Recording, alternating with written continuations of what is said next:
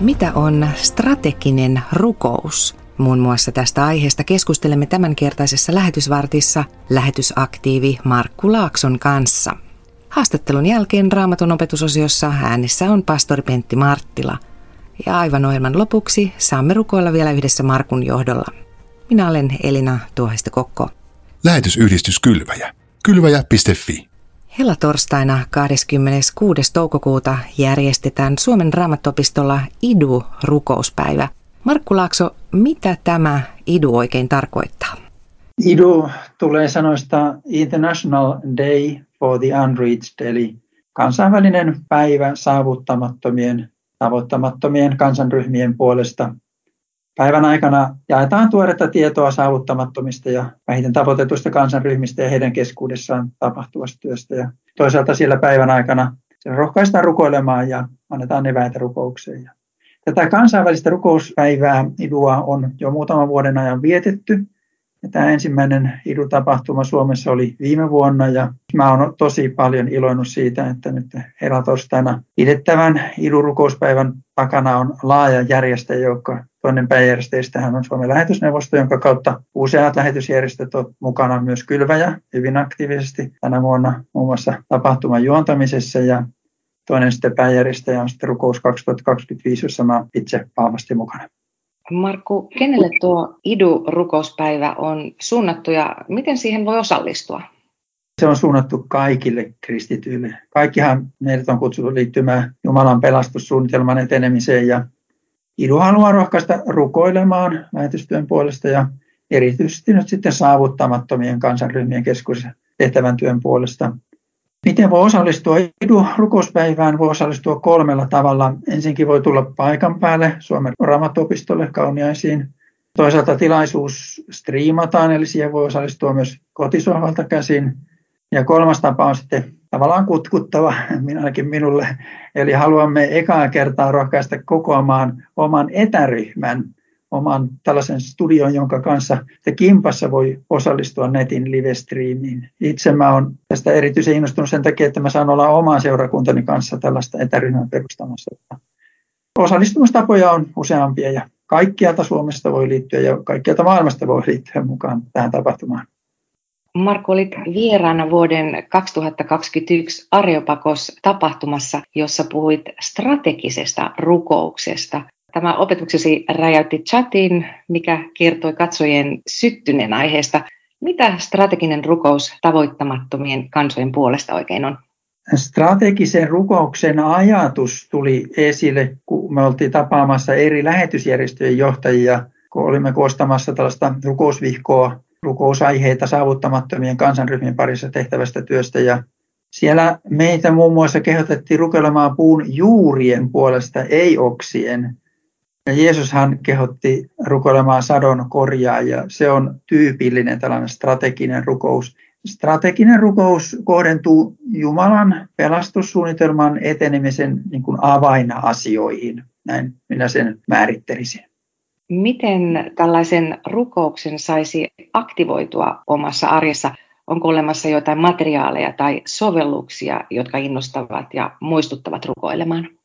Joo, tämä on kyllä sellainen 1000 taalan kysymys, kun me ollaan rukoilijana erilaisia ja toimii toisella, ei välttämättä toimi toisella. Tähän Rukous 2025 rukousvihkoon on koottu lähetysjärjestön arjen tuntijoilta, että mitkä on meidän aikanamme työn etenemisen kannalta strategisia rukousaiheita. Ja tässä rukousvihkossa löytyy myös tietoa sellaisista erilaisista niin kuin rukoilijatyypeistä ja vinkkejä siitä, että miten rukoilla. Ehkä yksi tapa innostua on tilata tämä ilmainen rukousvihko ja tutustua strategisen rukouksen teemoihin sitä kautta. Ja senhän saa tilattua rukous2025.fi-sivuston kautta. Mutta sitten toinen juttu, joka itsellä on ollut kanssa hyvinkin rakas, on, että tiettyihin kansanryhmiin liittyviä hyvin strategisia rukousaiheita löytyy esimerkiksi tällaista Unreached of the Day mobiiliapilla ja myöskin Operation World mobiilisovelluksella niin löytyy tietoa sitten, miten rukoilla tiettyjen kansanryhmien puolesta. Että ne on sillä tavalla myöskin hauskoja, että ne myöskin muistuttaa rukoilemaan. Eli tulee muistutus joka päivä, että nyt on tällainen rukouskohde, ole hyvä ja rukoile. Markku Laakso, millä tavoin rukous tavoittamattomien kansojen puolesta on tullut sinun omalle sydämellesi? Joo, se on vähän pitempi tarina, mutta voisiko sanoa kuitenkin, että useampien vaiheiden kautta. Mä oon aikanaan ollut siellä 70-80-luvulla työssä, joka on suuntautunut itäänpäin. Ollaan avustettu vainottujen seurakuntien työtä. Ja sitten siinä yhteydessä mä myöskin tutustuin siihen työhön, jota he tekivät vähiten tavoitettujen kansanryhmien parissa. Se oli sellainen niin kuin ensimmäinen kosketuskohta. Sitten sen jälkeen, kun mä työelämässä havaitsin tällaisen Stadin rukouksen taloon, mietin, että mitähän tämäkin talo pitää sisällään. Menin sisälle ja sieltä sitten sain tiedon tällaista rukouksen kurssista. Päätin mennä rukouksen kurssille. Siellä yhteydessä sitten nousi sellainen ajatus, että voitaisiin perustaa piiri, joka rukoilee vainotuseurakunnan puolesta ja myöskin niiden puolesta, kansanryhmien puolesta, jotka eivät ole kuulleet sanomaa Jeesuksesta. Ja sitten kun mä jäin eläkkeelle, niin mä nimenomaan sillä vapaalla ajalla, joka mulle nyt sitten jäi, niin kyselin, mitä sillä tehdä. Ja koin hyvin vahvasti sen, että paneudu lähetyksen etenemiseen maailmalla. Ja silloin nyt mä jouduin tällaisen tsunamin valtaan, se hyökyalon tavoin tämä tieto vielä saavuttamattomista kansanryhmistä, niin tuli mun tajuntaani. Ja sitten kun itse mietin, että no mitenkäs mä voin olla tässä mukana iskuisena, niin mä koin sen jotenkin, että rukous on se, että millä voin olla mukana. Ja mä oon nyt tässä matkan varrella innostanut muita rukoilemaan, yrittänyt pitää itse omaa rukousliekkiä yllä ja ymmärtänyt, miten valtava etuoikeus on, kun voi tälleen rukoillen liittyä Jumalan pelastussuunnitelman etenemiseen. Että tässä on vähän niin kuin mun tarinaa. Se justiin sitten, että miten rukous 2025, niin sehän lähti liikkeelle siitä, että mä myöskin sain sellaisen kutsumuksen tietyllä tavalla, että vietää aikaa paastoten ja rukoillen. Ja silloin, kun mä siihen niin kuin vastasin kyllä, niin silloin mä niin kuin koin sellaista niin kuin Jumalan puhetta. Ja juuri tämä, kun olin sitten tässä Väriviikin lähetyksen ja rukouksen viikonlopun valmistelutiimissä mukana, minut oli siihen kutsuttu, niin silloin koin sen, että jollain tavalla tämä rukous, niin sitä tulisi aktivoida täällä Suomessa.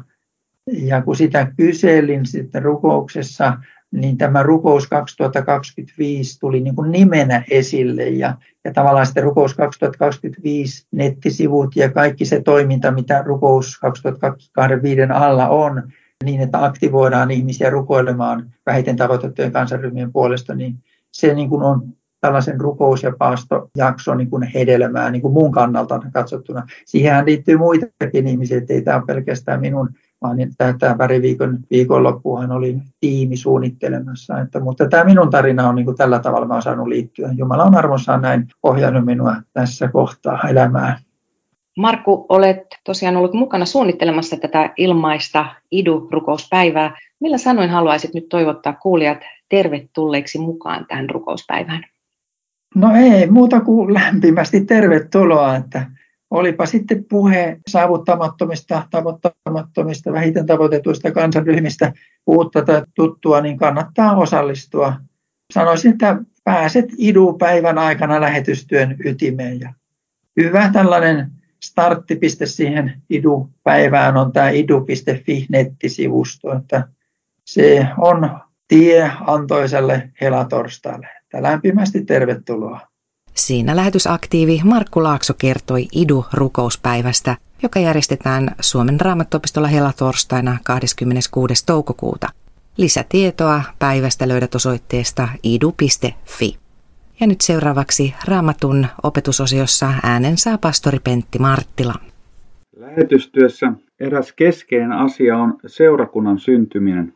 Se, että seurakunta syntyy uudella alueella, uudessa maassa, uudella paikkakunnalla. Evankelmi uskotaan ja otetaan vastaan aina yksilönä, mutta Yksin kukaan ei voi pysyä Jeesuksen uskovana, Jeesuksen seuraajana. Jokainen kristitty tarvitsee seurakuntaa, tarvitsee uskovien yhteyttä.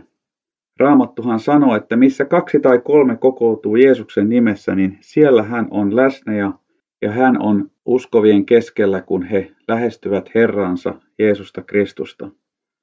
Yksittäisen uskovan on vaikea pysyä uskossa.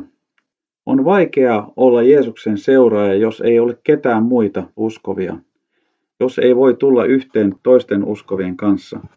Sen tähden seurakunta on erittäin tärkeä ja lähetystyössä yksi keskeinen tavoite on se, että seurakunta syntyy kristittyjen uskovien yhteisö saavuttamattomilla uusilla alueilla. Efesolaiskirjeen 2. luvussa jakeessa 19 ja 20 Paavali kirjoittaa seurakunnasta. Te ette siis enää ole vieraita ja muukalaisia, vaan kuulutte Jumalan perheeseen, samaan kansaan kuin pyhät. Te olette kiviä siinä rakennuksessa, jonka perustuksena ovat apostolit ja profeetat, ja jonka kulmakivenä on itse Kristus Jeesus.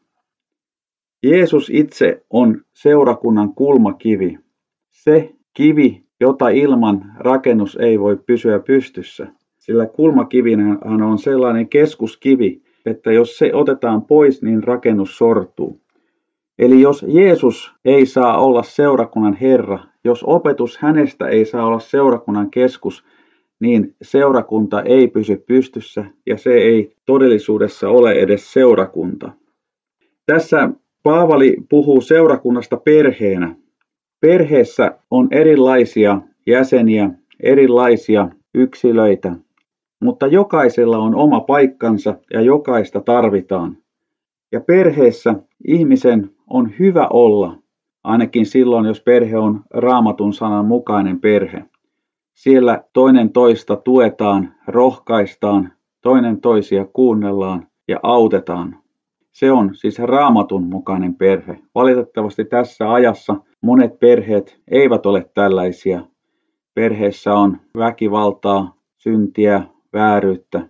Mutta Raamatun sanan mukainen perhe on sellainen, joka on rohkaisun ja innoituksen lähde ja lepopaikka, voiman lähde jokaiselle jäsenelleen.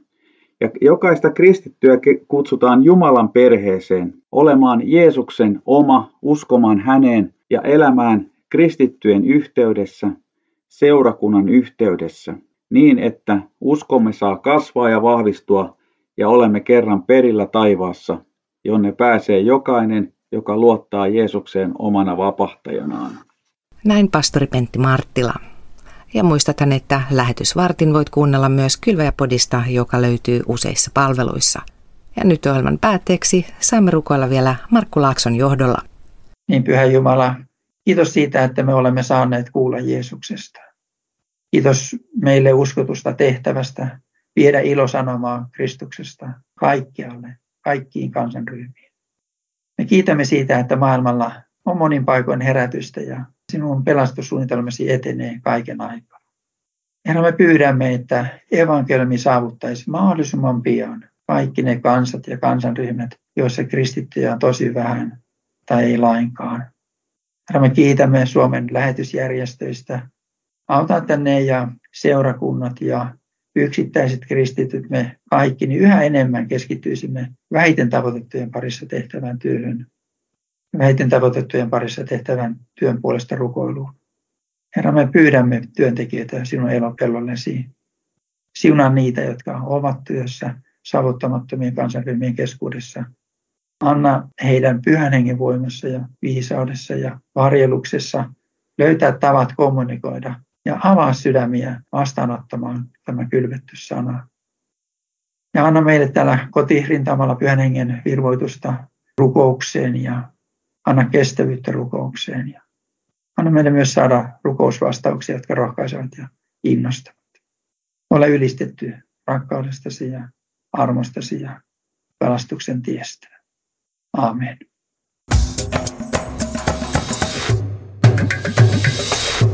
Kylväjä.fi